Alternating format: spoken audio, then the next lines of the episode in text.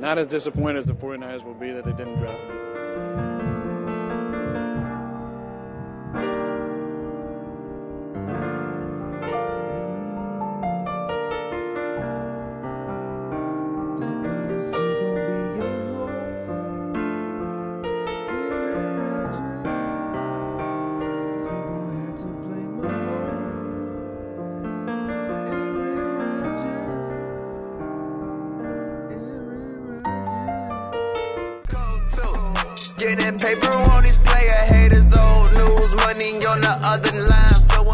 Ladies and gentlemen, welcome back.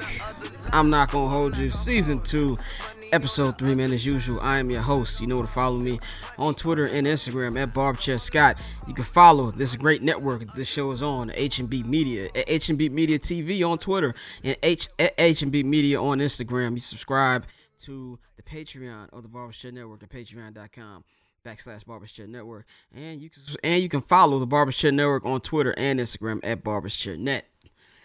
Let's just get right into it. Let's just get right into it with our sound off, man. As y'all see, I've got a big dumbass smile on my face on this day. I'm not gonna sit up here and act like that I'm not enjoying this anymore than I am, because I am enjoying this so much. I've been enjoying it since that amazing Saturday night. And I've had a lot of people text me, tweet me, Scott, just because the Packers fail doesn't make the Bears good. That's fine. I, I I've accepted the mediocrity that my football team is. I've accepted that I might never see my team hoist the Lombardi Trophy. It, it might happen, it might not. We have a promising GM that we'll get into on 79th and House. We're just waiting to see who the head coach is going to be. But that's not what we're here for. I'm here to throw dirt on my enemies, man. And we've got, if you've been under a rock, the uh the Green Bay Packers, number one seed, got eliminated in the first round. In fact, both number one seeds in both conferences. The Houston, the Houston, uh, not Houston. I say Houston, Tennessee. It used to be the Oilers. Tennessee Titans got eliminated by the Bengals. And by the way, we'll have the homies John and Daddy O from the number one Bengals podcast on later in the show to talk about that game and to preview this week's AFC Championship. But the Packers, all through the season, they're the number one team. They're going to, it's Aaron Rodgers to lose. He's going to win this one in his possible last year. You know, they're going to finally get over the hump after losing the NFC Championship game the last two years. No more. None of that. They got eliminated in the snow. And let's not forget, let's rewind two years ago. I wish I had the video queued up. Let's rewind to two years ago after the Packers got their ass kicked in the NFC Championship game by the San Francisco 49ers in San Fran. Aaron Rodgers went to the podium and said, "Man, we got to get one of these games in Green Bay. It's a lot different when that temperature's below zero, below zero, and there's snow outside." Well, Mister Immun- Immunized, it was uh below zero and it was uh snow this past Saturday, if I'm not mistaken, and y'all lost. Not only did you lose, he did not throw a touchdown in this game. So I got a little, I got a couple facts for y'all some fun facts. Don't get mad at me, any Packer fan watching this. Actually, if you do get mad at me, I don't really give a fuck, cause fuck y'all. I got a couple facts to go over, a couple couple stats. What they say on, on Sports Center back in the day, cool like cold hard facts. I got a couple for y'all. Aaron Rodgers now has 16 straight playoff starts without starting in the Super Bowl. And for those of you home wondering, that is the longest in NFL history. He has a 12 and 10 playoff record in his time in Green Bay. In Patrick Mahomes' five seasons in the NFL, he already has eight. And by the end of this weekend, he might have nine. So he's getting closer to that. He has a 1 and 4 record in the NFC title game. The last NFC championship he won was against Caleb Hanie. 10 years, 11 years ago. A game that went down to the wire. It shouldn't have because you're going against a second string quarterback. This is a guy who has not been to the Super Bowl since Obama's first term. Whitney Houston was still alive the last time Aaron Rodgers uh, won a Super Bowl. Obama was in. It, just, it wasn't even what, what I said. First time. It wasn't. It, he wasn't even getting ready for election. Michael Jackson only been dead for two years. LeBron James had no championships. We didn't know. We didn't give a fuck about who Steph Curry was. That's how long ago it was. And he is now 0 and 4 against the San Francisco 49ers. He is the first quarterback in NFL history to lose to the same four time four lose to the same team four times in the playoffs. Never never happened before. In over 100 years of this great league, we've never seen that. He is now tied with illustrious quarterbacks Trent Dilfer, Neil McDonald, Neil O'Donnell, and Rex Grossman for conference champions, championships.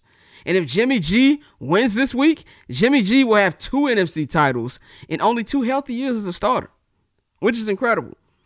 And Lambeau Field, the frozen tundra, they used to say on those NFL Films videos, now hosts the most playoff losses over the last 20 years with seven. Seven over the last 20 years. That's a hell of a home field advantage.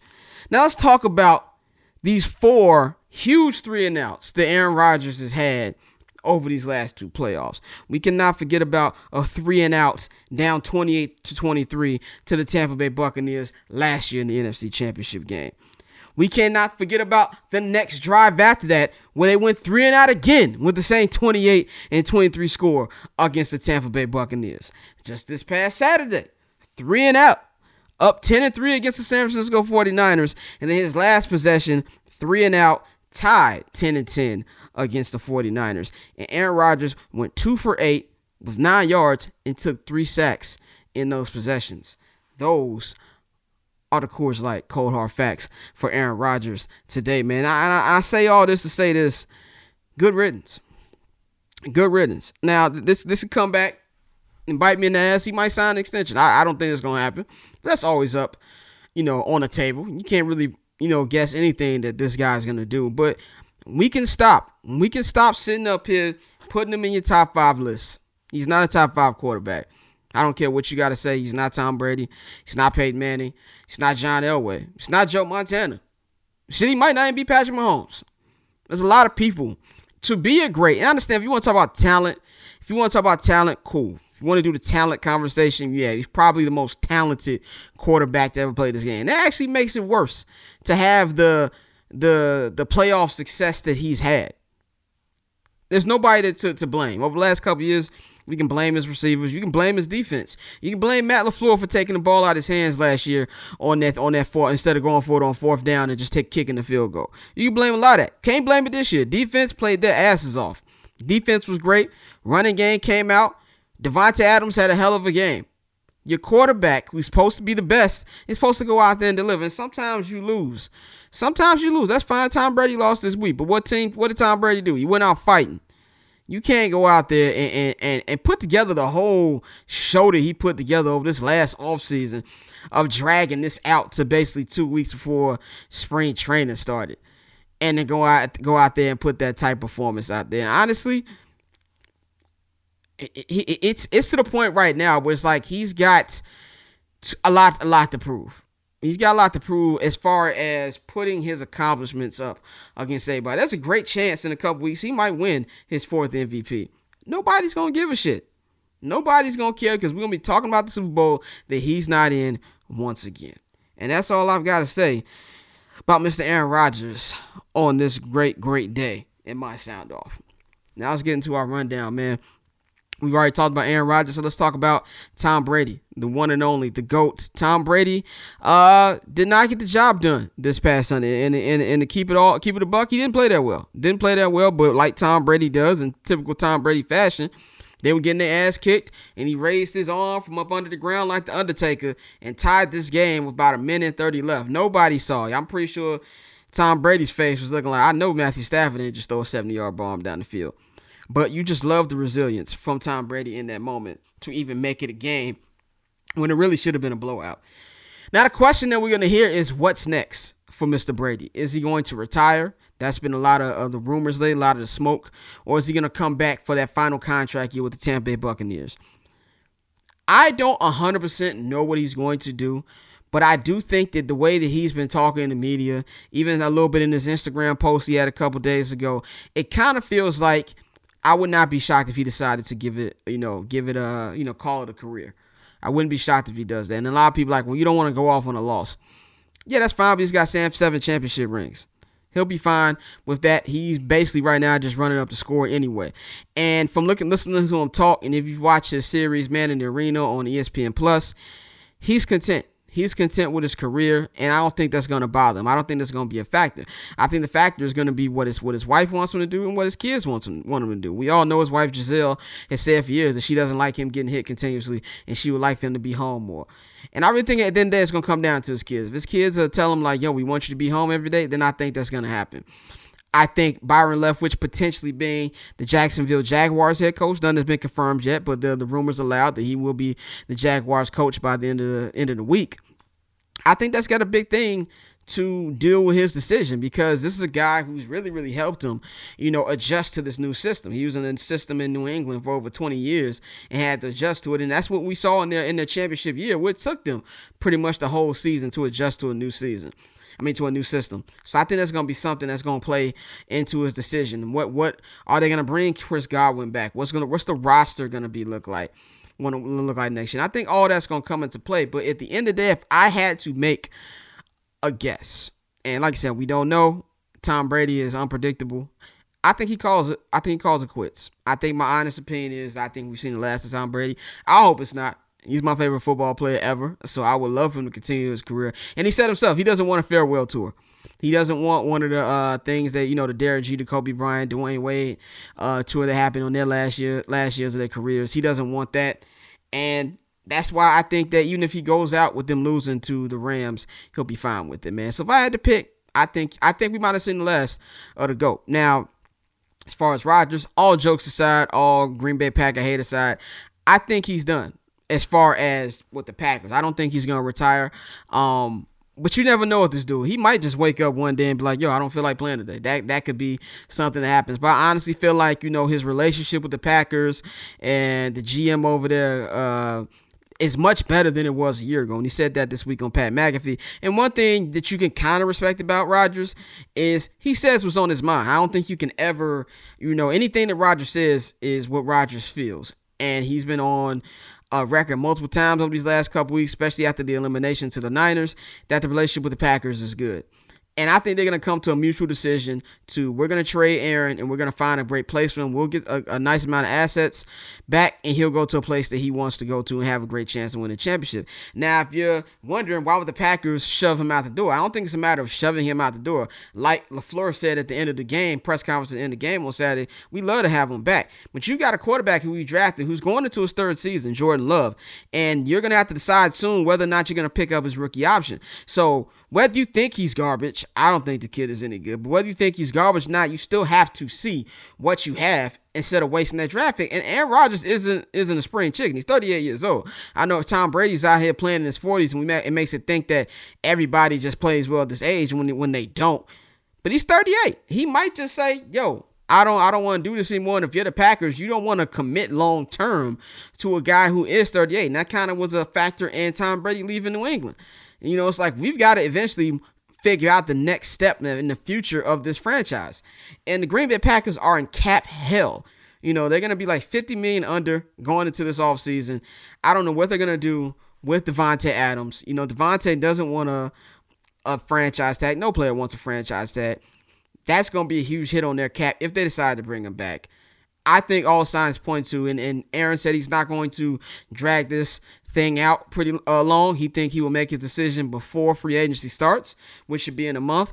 And I think he'll be on a different team. Now, whatever team he goes to is anybody's guess. I do think it will be an AFC team.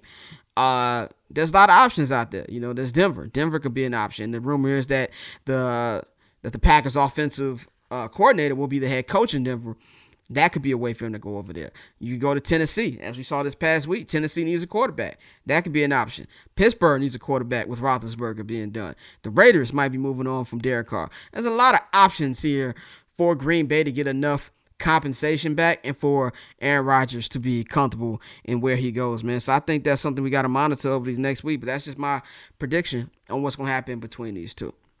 Now, out with the old, in with the new, man. This past weekend, I think was the greatest, at least at least for me, the greatest weekend of football football I've ever seen. I've never seen four playoff games be decided at the last, the final possession in all four. You had three of them in on the last second field goal, and then we had Brady versus Josh Allen, not Brady, Mahomes versus Josh Allen in the uh, AFC divisional game, which went to overtime. And that game, seven touchdowns scored between the two. You know, over 3,000 yards passing. You know what I'm saying? like, you know, uh, it, it, it was just, you know, crazy things that we saw this past weekend. And you're really setting up the new era with Joe Burrow. You see what's going on over there with Josh Allen and Patrick Mahomes. And it's exciting to see kind of like the, the guard switching. Like we all know over the last 20 years, we've been watching all these guys.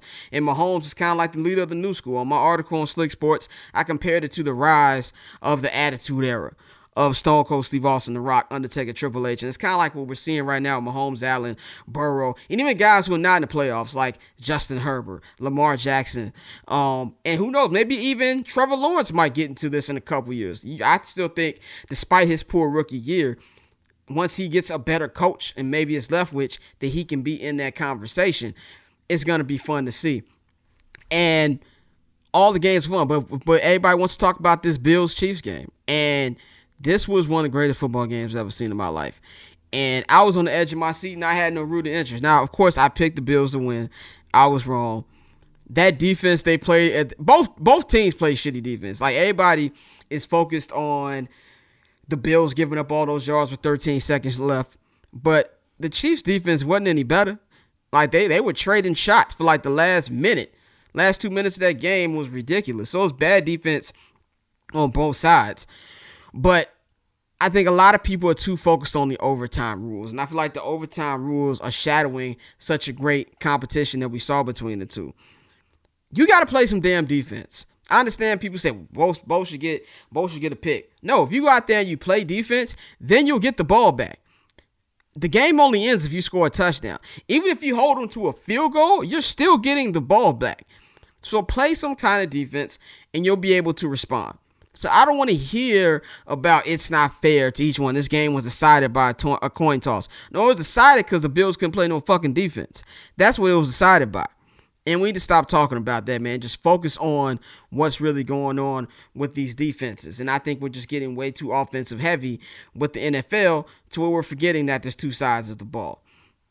And but just on uh, a rivalry standpoint, I think we can officially call this a rivalry. I think this has a great chance to be this new generation's Tom Brady and Peyton Manning. We've seen them meet in the playoffs multiple times, multiple conference championship games. This is the second time these guys have met. And you can really see the respect between the two, as we saw between Brady and Manning. I think it was even a cool shot at the end of the game after Mahomes threw that touchdown to Kelce when he ran down to the 50 yard line to grab Josh Allen, hug him, and they talked up in the middle of the field. And I think that's dope for the NFL. And the NFL doesn't lose right now. I think everybody's talking about, you know, oh, well, football's not what it used to be. Bro, the ratings we got this week were ridiculous.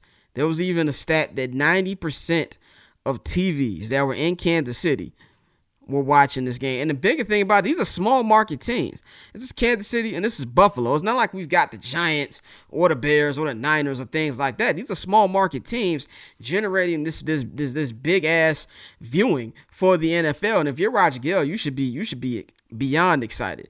On the other hand, with the NBA, we're, we're, we're getting towards the end of the LeBron James era. You know, I'm not saying we're getting towards the end of KD and Steph, but these guys are the elder statesmen now.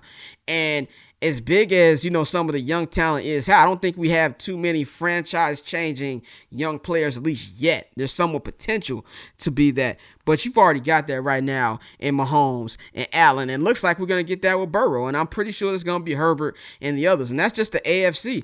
The NFC is not as um competitive right now. I think the the guys you can name will probably be Kyler Murray is a guy you gotta look at. Um, there's a potential. Trey Lance, who's going to be the quarterback of the 49ers next year. It doesn't matter if Jimmy Garoppolo hoists a Lombardi in a couple weeks or not. That guy is out of there. They're going to build this team around Trey Lance next year. He has a he has a shot. Now Trey is an extreme project. You know, I don't want to compare him to Trubisky, but Trubisky was a project also. Now he's going to be in a much better situ- situation, being surrounded by by Kyle Shanahan and that offense, and being surrounded with George Kittle, Deebo Samuel, and that great defense. He's got the perfect tools to win. Another contender who could beat one of those guys in the NFC is Justin Fields. Another guy like Trevor Lawrence, who has been surrounded by shit in his rookie year, but showed flashes of being that great quarterback and who they were in college and high school. These are the two guys who've been you know, touted as the next generation great quarterback since they were high school. Remember all, the, all remember the QB one show on Netflix. if they get it, the Bears get the right coach around him, get the right weapons around him, he could be a guy who could be, you know, a Mahomes challenger on the NFC side. So I think it's just real fun times for the NFL in general. And as a fan, it's like this is heaven for us right now. And it's the first time that we're going to have a championship Sunday this week that doesn't feature Tom Brady or Aaron Rodgers since 2009. That is an incredible stat, man. So let's get right into Championship Sunday this week. The uh, if you've been living under a rock, the championship games in the AFC, we've got the Kansas City Chiefs uh, hosting the uh, Cincinnati Bengals. This will be the uh, the Chiefs' fourth straight consecutive uh, hosted AFC Championship game. I don't think this has been done in NFL history, at least not in recent history.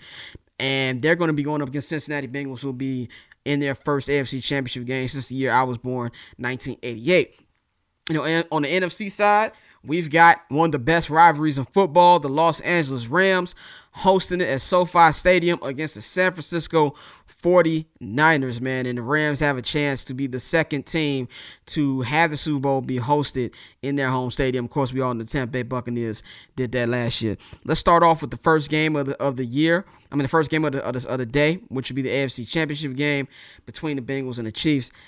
This game right here, I'm I'm done picking against the Kansas City Chiefs. I picked against them uh, in these first – no, I didn't pick him against against Pittsburgh, but I put, picked against them last week, and I just wasn't high on them all year, just for the simple fact that the offense didn't look like how they've looked. Mahomes didn't look like the Mahomes of old. Like there was three or four games that he went through where he didn't even score a passing touchdown, something we've never seen from him. And of course, the defense was very, very bad the first half of the season. It's been much better since then, but from these two playoff games, they are looking like the team we have known since uh, Mahomes was named the starter. And I think that's big. You've got him and uh, Travis Kelce looking like one of the greatest duos in NFL history. I think this is going to be a very, very close game just because if you look at the defensive side of the ball, I think the Bengals have a slightly better defense than the Chiefs. And we don't know if Tyrann Mathieu is going to play this week. He's been in concussion protocol. Andrew uh, Andy Reid says that he thinks he'll play, but you'll probably never really know till last minute. I mean, if you see with the Packers, everybody thought David Bakhtiari was going to play, and he got put on the inactive list at the very last minute. So I don't think we're going to know what's going to happen with that to a couple uh, minutes before kickoff. But and one thing I love about Joe Burrow on this side, I feel like everybody's been counting him out in these playoffs. Last week, I didn't give them, I didn't pick them to beat Tennessee especially with that offensive line. But the good thing for the uh, for the Bengals, this Chiefs defensive line is nowhere near as good as what, what they saw last week in Tennessee. They used to playing in hostile situations. But what the Bengals can't do is what they did in week 17 and that's go down by double by double digit points in this game because you're going to be on the road this time. You're not going to have that Cincinnati crowd behind you to be able to come back and win this game. I feel like if they get down 10-13, it might be curtains. But I'm going to take uh, the Chiefs in this game. I think it'll be a highly contested game, very close game. And I think the Chiefs are just, they're not going to have enough offensively to beat them. To beat, to even have a chance to beat a Patrick Mahomes led team, especially in the playoffs, you got to put up at least 35 points. At least 35 points. The Bills put up 36 and lost. So that and and and the Chiefs put up 42 points against the number one defense in the NFL. Statistically, the Bills were the number one defense in the NFL, and as good as this Cincinnati unit has been, especially in the playoffs, they are not the uh, Bills on the defensive side of the ball. Now, I ultimately think that Burrow and the office isn't going to be able to go blow for blow with Mahomes, and I do think it'll be at least a 10 point win for the Chiefs. But it's going to be one of those games where it's close and then it gets decided on a last minute touchdown and pushes us up to 10. But I think it'll be a very, very good game. Of course, NFC Championship game, Niners and Rams. This is a toss up. This is the most toss up game of this Sunday because you have two division rivals. The Niners are coming into this game winning six in a row against the Rams, which is which is crazy. Swept them this year, destroyed them at uh, Levi Stadium early in the season, and it came back from 17 points on in week 18 against the Rams in SoFi Stadium. And I don't care how good you are, it's very hard to beat the same team, especially a team in your division three times. It's just some things that we just don't happen see see a lot. And you have both of these teams that they're not necessarily going to run run away with. And they kind of mirror each other in that way. Where I feel like both defenses are nasty, both Uh, pass rushes are nasty. I think the defense, the difference between the be, why I would feel like the secondary of the Rams is much better just because you got a guy like Jalen Ramsey who is a shutdown corner, one of the few true shutdown corners we have left in this league, and he's going to be able to make things uh, rough on this uh, Niners receiving corps. And both the quarterbacks are kind of similar. No, I of course we all know Stafford is, is a is a more talented quarterback than Jimmy Garoppolo, and I even think Stafford is a better quarterback than Jimmy Garoppolo. But they don't they both do smelly shit. You can't really put put your trust in either of them because Stafford could be playing a great game, and he played a great game this past Sunday. I mean, as a guy who's been a staunch uh, Matthew Stafford hater, you know, I even you know called him Stat Padford, one of one of my names for him. I'm gonna say shut me up because he still has to finish the deal. Jared Goff still got this team to a Super Bowl, so I think in order to justify the trade and giving up all those first rounders that the Rams did to get him, they have to win the whole thing. But going into Tom Brady house, which is something I said in the middle of the season, I just did not see happening. That shut me up for a little bit. I was like, damn, you know, there was no part of me that thought the Rams were winning that football game after they tied it with a minute and 30 left. I'm like, okay, this is we're going to overtime with the absolute worst the Bucks are gonna get the ball back, and it's going to be curtains. You know what I'm saying? And, and I thought it was gonna be over. Matthew Stafford came through. Fuck all this shit. 70 yard bomb, Cooper Kupp. And Cooper Kupp, by the way, top three, maybe even be the top two wide receiver in this game right now. He was great last week against the Bucks, and he's been great all season. Came very close to uh, breaking Megatron's record. That's gonna be a guy I think he's gonna see have a huge game this week. But I'm still taking the Niners. And this is the reason why I'm taking the Niners. This team just gives me Team of Destiny vibes. And what I mean by Team of Destiny vibe, I'm not saying I'm going to pick them to win the Super Bowl because, like I said, I'm done picking against the Chiefs. But as far as the NFC, they've done everything they could. They, this was a team that was dead in the water in the midseason out of the Soldier Field midseason at the end of October when the Bears hosted them, and it looked like the Niners had no chance of making the playoffs.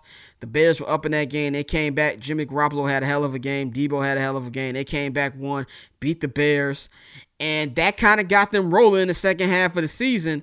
And they came through, finished as one of the bottom seeds.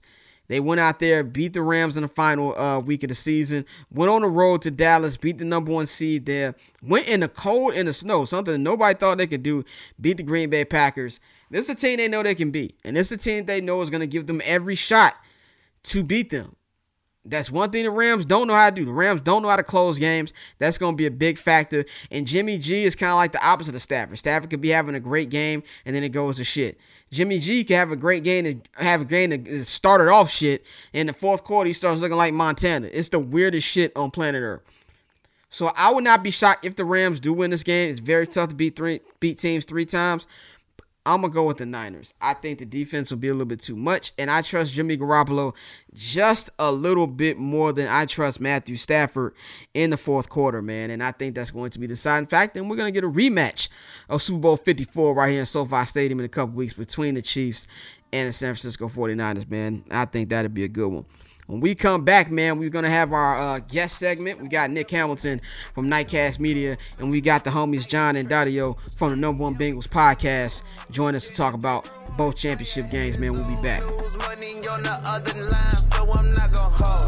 Ladies and gentlemen, welcome back. I'm not gonna hold you, man. We've got a double double dose today of guests. First, I got my guys, John and my man Dario MacDuke from the Number One Bengals podcast out there, man. That's all you need to know. These are some these some great guys. been on you guys' show multiple times at the beginning of the season. Talk about the legend that is Joe Burrow, and so it is an honor to have you guys on my show. How y'all doing, man? Couple days for the AFC Championship. Man, we, we're feeling great. Me and John, we don't know what to do with ourselves. We're feeling great about being. We're great to. Be, it's great to be on your show for once. I love your show. I've been following your show for a very long time. Very fun, very lively. So we're so happy that you had us on your show. Man, it, it is a pleasure, man. It's definitely great to have y'all on, man. Let's just get into it. Uh, when I first came to you guys' show for the first time, it was maybe like a couple weeks before the season began. I don't know we were talking about Justin Fields. We were talking about how much a fan I was about about uh, Joe Burrow. And then, of course, I came back right before the Bears game against the uh, Bengals, and I thought Joe Burrow was going to kick ass. That was one of the few games we won this year. Uh, tell me how you guys have felt about this entire regular season, this entire run, and even in your wildest imagination, did you think you'd be here 60 minutes away from the Super Bowl? John, Daddy, you want to take that? You, you, you oh, you, you, want me to take it? Okay, I'll, yes, I'll, I'll yes. give you the real version. Then Daddy will give you his version as well. I think around that that time with the, with the Bears game, you know, it was still a lot to figure out about this team in general. They were coming off of a you know clutch win against the Minnesota Vikings, but you could tell there were still limitations with Burrow and the offense in general, and a lot of that was exposed in that Week Two game. And then after that, it seemed like things were starting to click. You know, they beat Pittsburgh by two touchdowns. Burrow looked more like his normal self. He was mobile in the pocket. And ever since then, they just kept building and building and building. The team in general has just been really growing up together and just really meshing well with just uh, everyone in the locker room. Guys are staying healthy. And the more that Burrow played, the more comfortable he got with that knee brace on. Now he's basically back to 100%. And then in December against the 49ers, we really saw the true arrival of LSU Joe Burrow in Cincinnati. And he was truly making this, these magical plays and playing at this insane level of efficiency that has carried now into the playoffs. And then they got to the playoffs and then they won their first playoff game in 31 years. They won their first road playoff game in, in team history. And now there's there's just a feeling that there's really nothing that this team can't really do, despite, you know, a lot of people saying before the year that they were a year away. Yeah, I'm just to back John's point. Joe Burrow tore so many ligaments in his knee that I had to study anatomy just to do the show. he it was like 15 ligaments. This man a year ago couldn't walk, he couldn't talk, he couldn't do anything. And he could and, talk. And, well, he could talk, but it was it was it was mostly groaning and moaning. But but look, he got sacked in the playoff game against the Titans nine times. And I think that's a perfect that in, that encapsulates the whole season for the Bengals. It's like the Bears game, it was a disaster.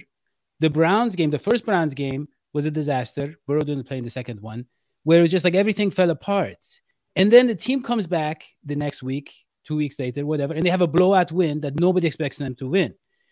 And with this team, with this offensive line, everybody knew the offensive line was a problem.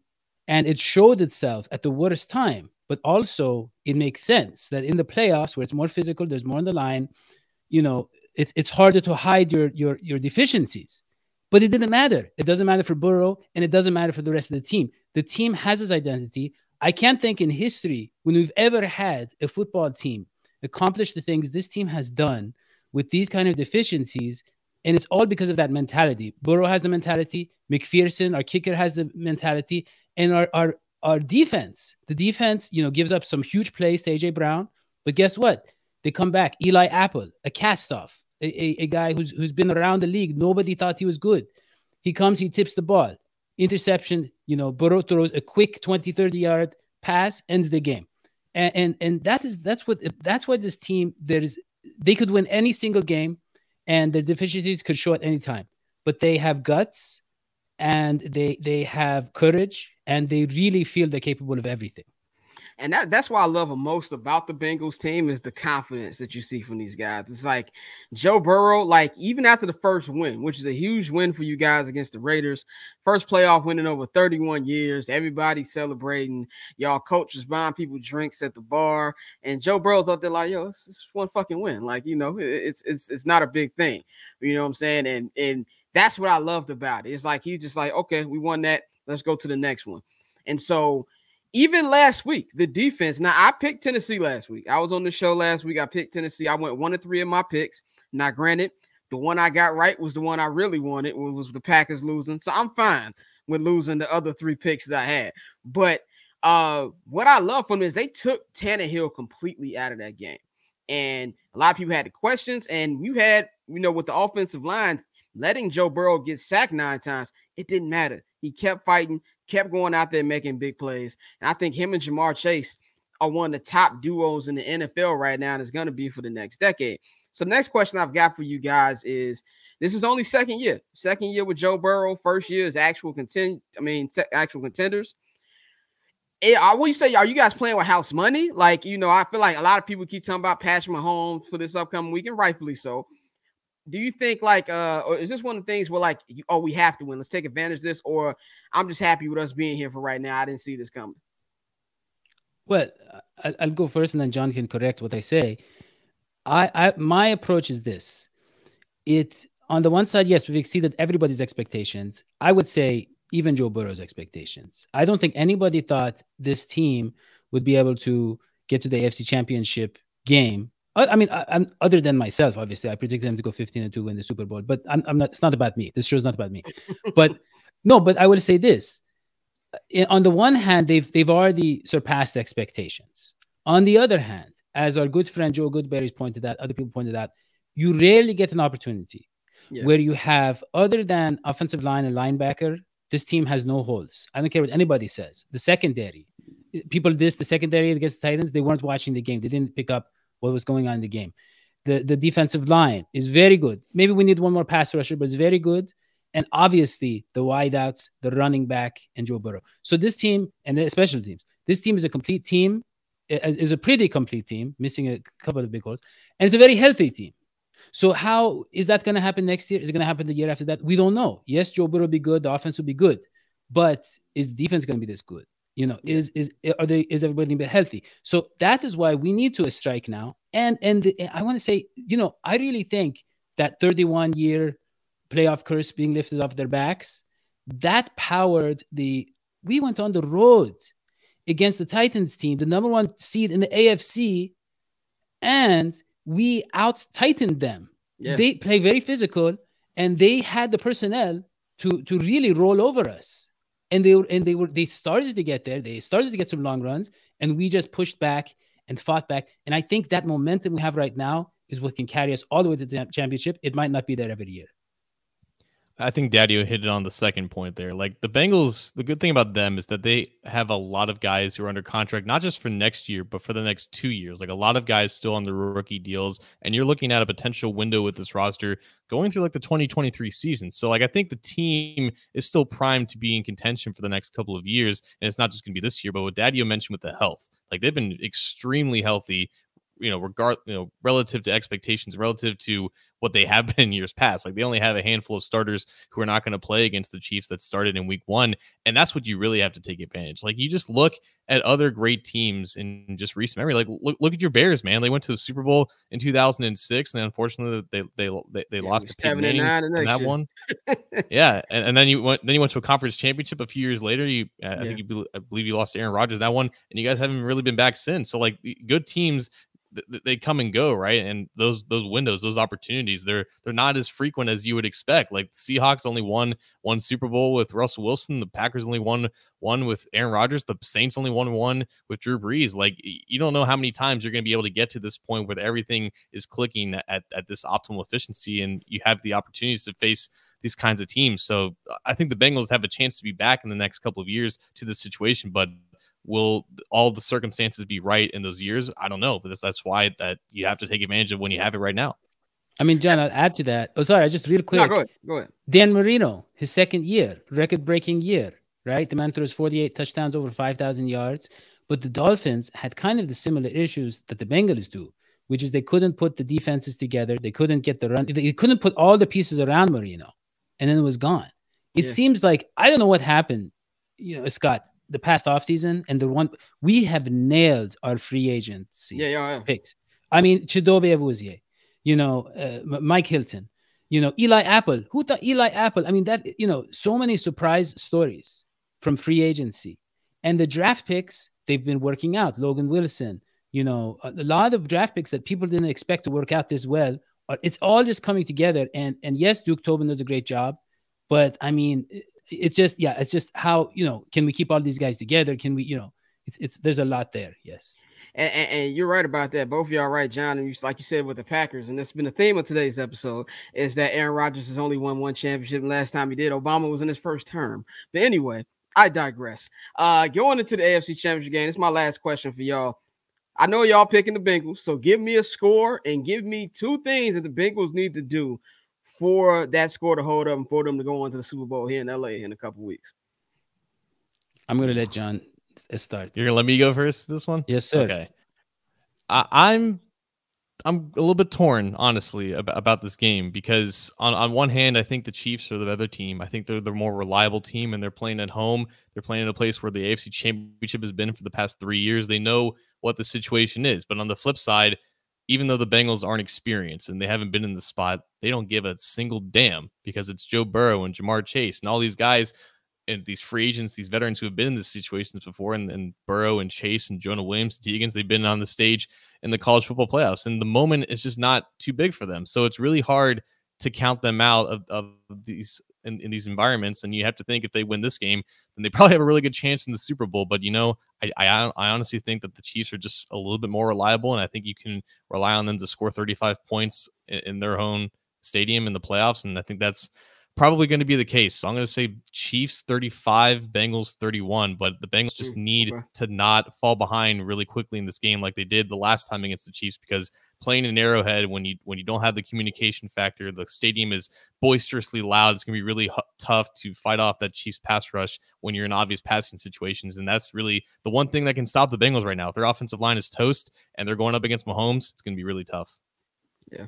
Yeah. Well, I would say the keys to being the Chiefs are for me, there are two things. One is limiting Travis Kelce again. The man has been made a lot of big plays. He's he's had a lot of big games recently. And uh, we we held him to like 25, 27 yards last time. I don't know if we could do that again. For the Bengals, tight ends are the ones who make the back-breaking plays, believe it or not, a lot of the times. We got to find a way to limit him again. And the other thing is, we got to design plays or use utilize plays that help Joe Burrow get rid of the ball a little quicker because against the Titans, that was the problem is that he didn't have options to to to when when when when the pass rush was right there in his face. We got to start like that, you know, wear out the defensive line a little bit, the first quarter, quarter and a half, and then you take those deepest strikes to Ja'Marr Chase. But Ja'Marr Chase, look, he had 266 yards last time. I mean, they're gonna they're gonna be ready for him this time. I mean, you know, not really, nobody can stop him, but you know what I mean. They're gonna try a little, little bit harder, and then you have Tee Higgins, uh, you know, who can make huge plays, and you have Tyler Boyd who can kill you over the middle. So uh, you let that slowly develop. You know, you don't. We we we exploded in the second half last time. I think we got to let Joe Burrow stay upright for the beginning, and then slowly do the uh, down the field shots. Now, having said that, I hate to say it because uh, you know I'm a big Bengals fan. I love you know we have the number one Bengals podcast with on the Believe Network.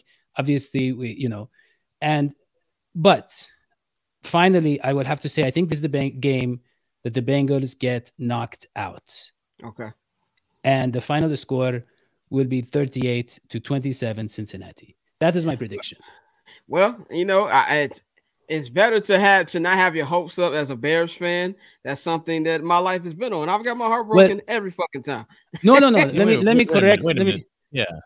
Yeah, I, I, I, the Bengals are going to win. So oh, when oh, I say knocked out, okay, I like. Yeah, that. yeah, yeah, okay. yeah. When I say okay. knocked out, it's because when you get knocked out, what do you see? You see a stars. Where are the stars? They're in Los Angeles. And the Super Bowl is in Los Angeles. The Bengals are going to the Super and Bowl. That's, that's where the Bengals going to be at. Yes, sir. I love that, man. Uh, thank y'all for joining me, man. It's always great talking Bengals football with y'all, football with y'all, and just football in general, man. Check out their podcast, number one Bengals podcast on the Believe Network. John Dario, man. It's always great to talk to y'all. Love you, Scott. Thanks, Scott. Take care, man. All right, we're back, man. We've got the homie Nick Hamilton, man, from Nightcast Media, joining me today, man. He follows the, he covers the Los Angeles Rams, of course, the Lakers, also on a couple other Los Angeles teams, man. I'm really glad to have you on. Talk about this Rams run to the Super Bowl, man. How's it going? Oh man, it's good, man. Thanks for having me. I appreciate it. Oh, so uh, yeah. So let's let's let's just talk about it, man. This this is a run that I feel like a lot of fans in Los Angeles have been waiting to happen. You know, after the trade for Matthew Stafford. Um, has this team uh proven that they can, you know, compete with anybody, or they have to still win the Super Bowl? Do you think for people to get their general respect? You have a lot of people talking about Matthew Stafford has finally cast those demons, or uh, so you think that even if they get eliminated this Sunday, that people like, okay, Stafford's the one, or do you think they have to go all the way to truly justify that trade? Well, I think you have to at least reach the Super Bowl. I mean, the fact that they're actually playing in the NFC Championship and with all the adversity they had to face throughout the season, going through COVID, losing Robert Woods, one of their top notch wide receivers. Fortunately, landing OBJ, but then at the time they landed OBJ, he didn't, he wasn't comfortable with the playbook, and they had to go up against a juggernaut in the 49ers that Monday night. Um, acquiring a guy like Von Miller, but then also losing your safety in Jordan Fuller. Um, so they, they've had a lot of ups and downs, and I think with Matthew Stafford, um, he's the guy with the stronger arm. He's the guy that uh, has definitely been the type of situations where you know that he's answered his questions. You know, he's kind of conquered his demons. Um, he's kind of been to a point where, um, you know, 0 and 3 in the playoffs. Now, you know, he's 2 and 0 in the playoffs with the Los Angeles Rams. Um, and he played phenomenally uh, against Tom Brady and the Tampa Bay Bucks. Um, if it wasn't for those four uh, fumbles that the Rams had, they would have probably blown out the Bucks wholeheartedly.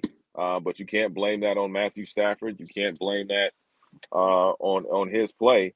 Um, even though he's had some some really interesting games as far as throwing interceptions, maybe holding on to the ball too long, trying to play hero ball. But it seems like when he stepped into the playoffs, he kind of shook some of that off. He, he, he's not playing that hero ball. If he doesn't see the play, he throws it away, or he'll try to run for it. Um, in the Arizona game, he ran, you know, six times for 22 yards. We saw him run a couple times in the Tampa Bay uh, game. So this is a, a, slightly different Matthew Stafford. When He's talking about, he's talking about I'm snatching souls. We haven't heard that from Matthew Stafford, and that's something that only right. LA can give you. When you get that kind of confidence with a with an LA team like the Rams, who are doing uh, on the on the verge of actually hosting the Super Bowl and playing back to back games in their house. I mean, you, you're playing with house money. So I think the fact that they got to the NFC Championship um, is something, but I think they have to at least get to the Super Bowl. Now, whether they win it or not is up to you know up to the teams that, that are going at it. But the fact that they got there in the first year at SoFi Stadium with fans, um, I think is a remarkable accomplishment. I think that's something that they can build on for a couple of years. Yeah, definitely. And as, as a Bears fan myself, I'm no stranger to Matthew Stafford. And just just watching this past guy, I never thought Stafford was a bad quarterback. Obviously, by taking a, a team, a franchise as bad as the, as the Lions to a couple playoff wins, I mean, to a couple playoff appearances, that's something to be, you know, you know, be proud of. But what I saw this past week against the Buccaneers was something I've never seen from Stafford, especially that last throw to Cooper Kupp, where it's like, okay, the usual Tom Brady comeback has begun. Fuck this. I'm going 70 yards down and we're going to win this game. That was just some type of thing that I've never seen before. Now, going into this NFC championship game, going against the 49ers, which is a division rival, the Rams have lost six in a row to them, got swept this year, got destroyed in San Francisco, and then blew a 17 point lead at home in the last week of the season what do you think they have to do to overcome this uh issue of actually beating the Niners and now with the trip on the line? And I feel like the Niners are feeling like we can beat anybody. We beat y'all last week of the season and we just went into the into the snow and knocked out Aaron Rodgers and crew. What do you think they have to do to actually win this time? Execute. Execute and be consistent. Play all three quarters for 60 minutes. You have to play all three phases. Give me all four quarters of 60 minutes, but then to play all three phases: offense, defense, special teams. If you're able to do that, I mean, we saw we saw a glimpse of that as you mentioned the last game of the season when they were up 17 to nothing. They played phenomenal football on all three phases. It's just the fact that Kyle Shanahan made adjustments and Sean McVay absolutely did not, and it cost them the game. It cost them the number two seed. It cost them, uh, you know, some home games in the playoffs, but fortunately they were able to rebound and now here we are in, with the NFC Championship against the same 49ers team. Um, the one thing about the uh, the Rams is the fact that they're going to have to execute and they're going to have to take it play by play. You can't look ahead and say, okay, we got to win this quarter. We got to win the first half. We got to win the third quarter. They have to take it play by play by play. These guys have faced each other twice already. And as we all know, it's very hard. You can beat a team twice, but it's very hard to beat a team three times I don't care whose fans are in the stands. You still got to go out there on that field and you have to play. And to me, I think this is a different type of Rams team. I think this is a Rams team, as I said earlier, they faced a lot of adversity, but they've known how to bounce back from that adversity. Um, they almost tricked off a lead last week, but they were able to hold on and they were able to make the, the, the, the right plays at the right times. And when you got a guy like Matthew Stafford who didn't flinch, who didn't get, you know, happy feet, he stayed poised, he stayed in control, and made sure that his teammates were also in that same control pattern to where they can properly execute the plays. And that's why we saw that that that toss to Cooper Kupp. Um, and that's what they're going to have to do against the 49ers. This is another juggernaut, not just mental, not just physically, but also mentally. And if they can get past it on uh, from a physical standpoint, I think this is a Rams team that's going to be very dangerous. And if they're able to beat the 49ers, I don't see how anybody can beat the Rams in the Super Bowl for the Vince Lombardi Trophy. Yeah, I'm glad you brought up the fan aspect. I wanted to bring that up next. And you've been very vocal about the fan base of this team. I know uh, Matthew Stafford's wife has been saying, you know, we need to have more Rams fans in the building. Don't give your ticket sales, don't give your tickets off to Niners fans. Sean McVay mentioned it. What do you think about uh, that criticism that maybe the Rams don't have a big fan base and uh, how they can change that narrative? What do you think that the team has come come as far as fans in these last years since they've been back in LA?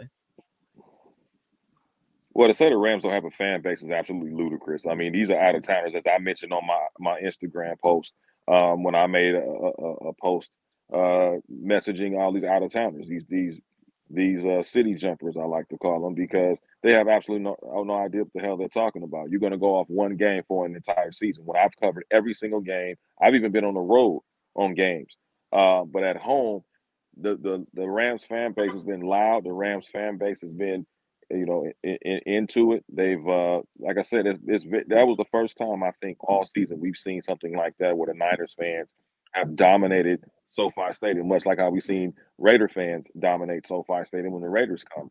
People have to understand there was 21 years without NFL football in Los Angeles. There's a whole generation in change that don't know anything about Los Angeles football before 19, you know, excuse me, post 1995. So when you look at that, the Rams had to come back. Obviously, they're coming from St. Louis. Stan Kroenke brought the team back from St. Louis. 2016, they stunk up the joint. Nobody wanted to still be a part of the Rams until they finally hired a coach that can really coach Sean McVay.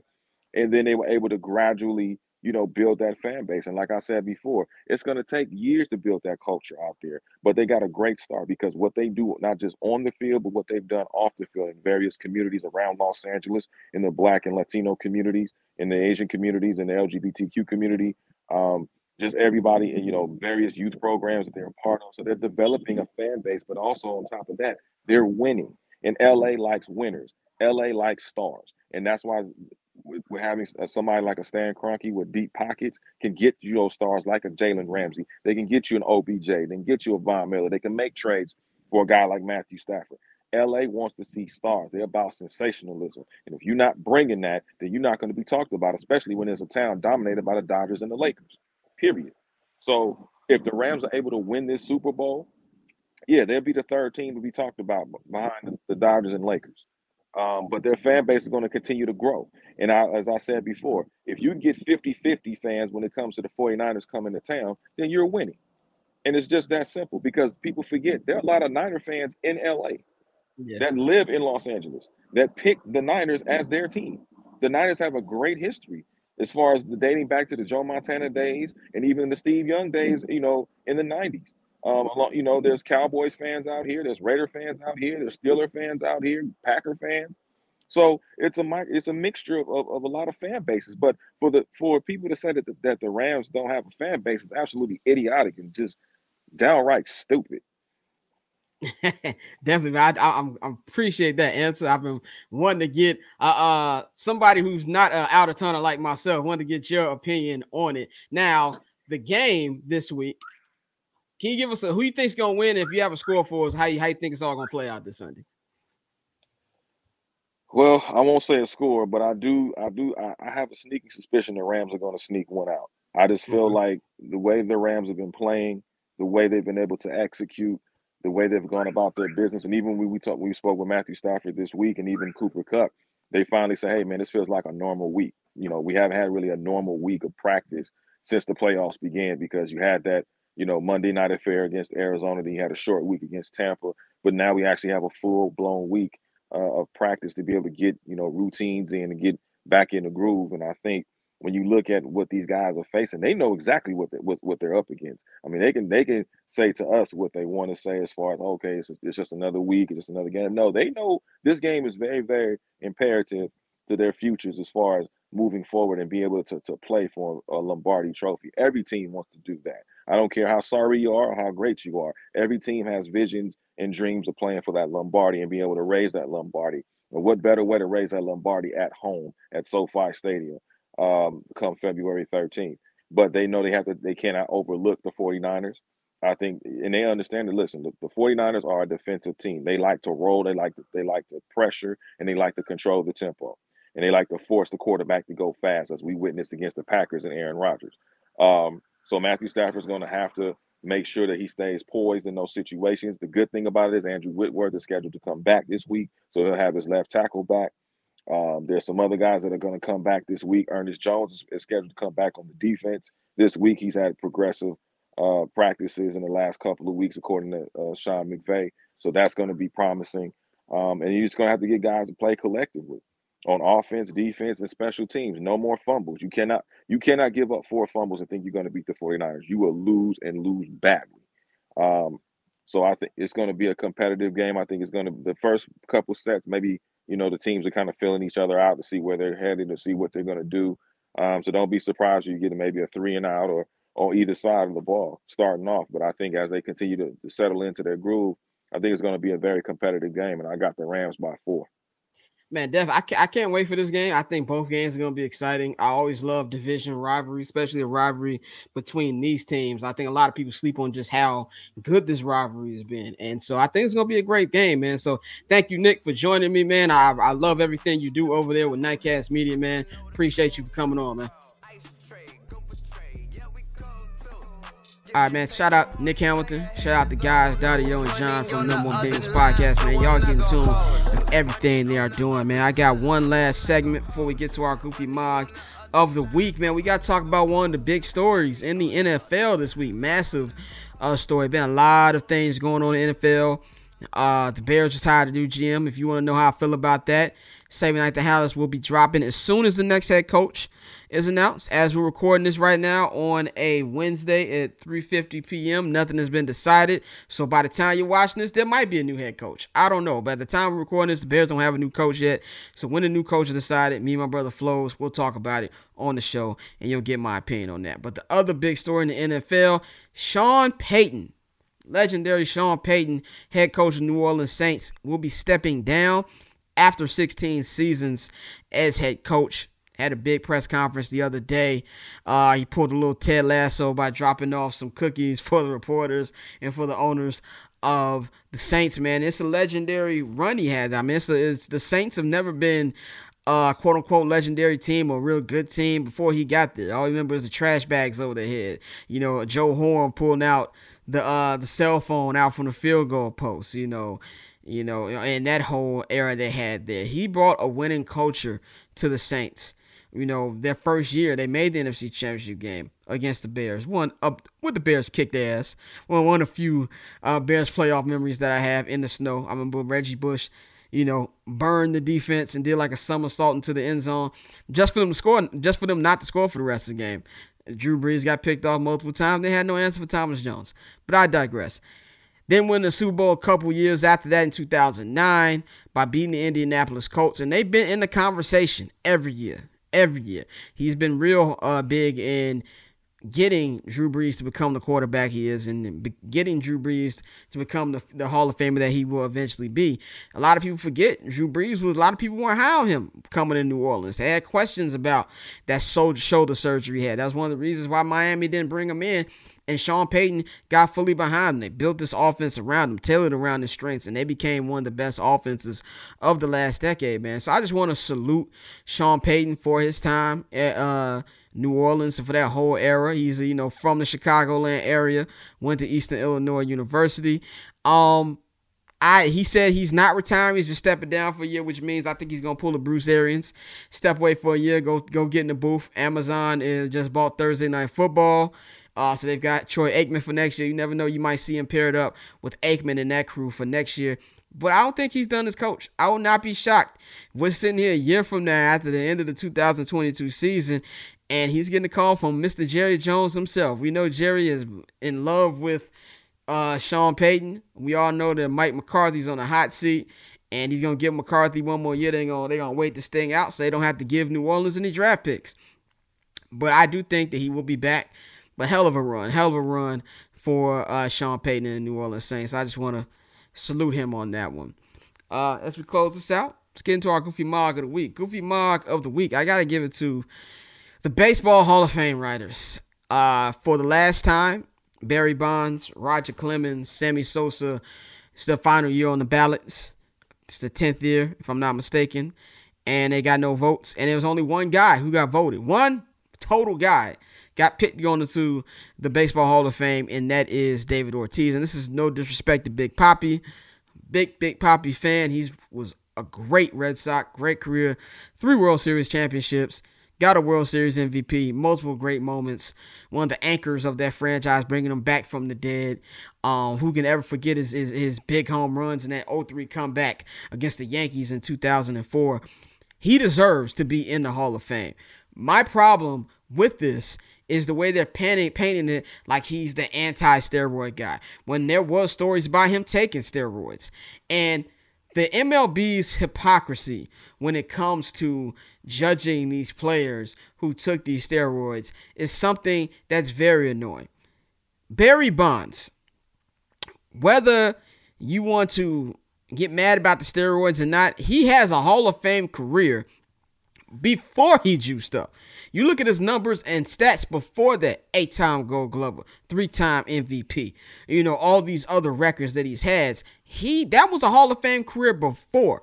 Roger Clemens was great, one of the greatest pitchers of all time. Sammy Sosa was brought baseball to the mainstream in 1998. I was only 10 in 98, but I remember that summer of Sammy Sosa and Mark McGwire. I hate the Cubs, but I was watching every damn every damn day you know, on WGN and seeing them go back and forth. Who's going to finish finish with the most home runs? And by the way, fuck that ESPN documentary on ESPN Plus about them because it's nothing but Mark, Mark McGwire propaganda of us acting like you know it was just his story and Sammy was was just a, a, a footnote on there when Sammy won the MVP in '98. And the fact that they're doing this, the fact that the Cubs in general, uh, you know, that whole ownership over there acting like he didn't bring that franchise to the dead not bringing him back is ridiculous. We need to start having more players vote for this. And the MLB, if you have, if you have a problem, you want people to forget about the steroid era, cool. Get back the money you made from the steroid era. Then you can't. Which way is it? It can't be one way. It has to be which way. Which way are we going with this right here? And that's why I'm getting sick of with these MLB writers. Their nose are so so stuck up their ass that they don't see what they're doing. And you got guys who are the greatest of all time. Barry Bonds is the greatest of all time. I don't want to hear about Babe Ruth or any of them other motherfuckers. And they try to make it look like it's a stain on the game. We can sit here all damn day and talk about the different problems that the MLB has. Shit, we could talk about the one that's going on right now with this shitty ass lockout. Because you got billionaires crying like they're poor. And I'm just overall tired of it. The MLB Hall of Fame has no credibility. It has, especially out of all the three major ones, nobody cares about that. And it's just with that and the lockout, they're trying to generate more fans, but getting but they're actually alienating the fans that they already have by having lockouts like this and then having a whole four or five hour show about the Hall of Fame just to get one motherfucker in there. So I'm getting tired of all of that. That needs to stop. Barry Bonds is the GOAT no matter what they say, man. So that is my Goofy Mog of the Week. Thank you all for joining me.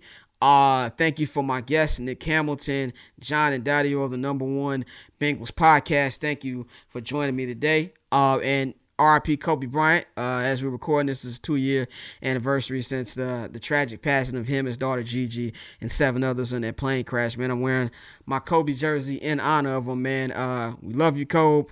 Shout out to everybody. I'll be back next week not gonna have, we're gonna we're gonna recap championship Sunday. We're gonna get into more NBA talk because you know we only got one more game in football season, man. So we gotta start talking about uh you know more basketball, man. So stay in tune with that. You know where to follow me on Twitter and Instagram at Barberchair Scott.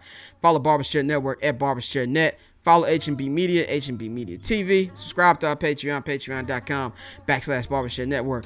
I'll holler at y'all next week. Triple double hat trick, I know the code too. Ice trade, go for trade, yeah, we cold too. Getting paper on these player haters, old news, money on the other line, so I'm not gonna hold you. Money on the other line, so I'm not gonna hold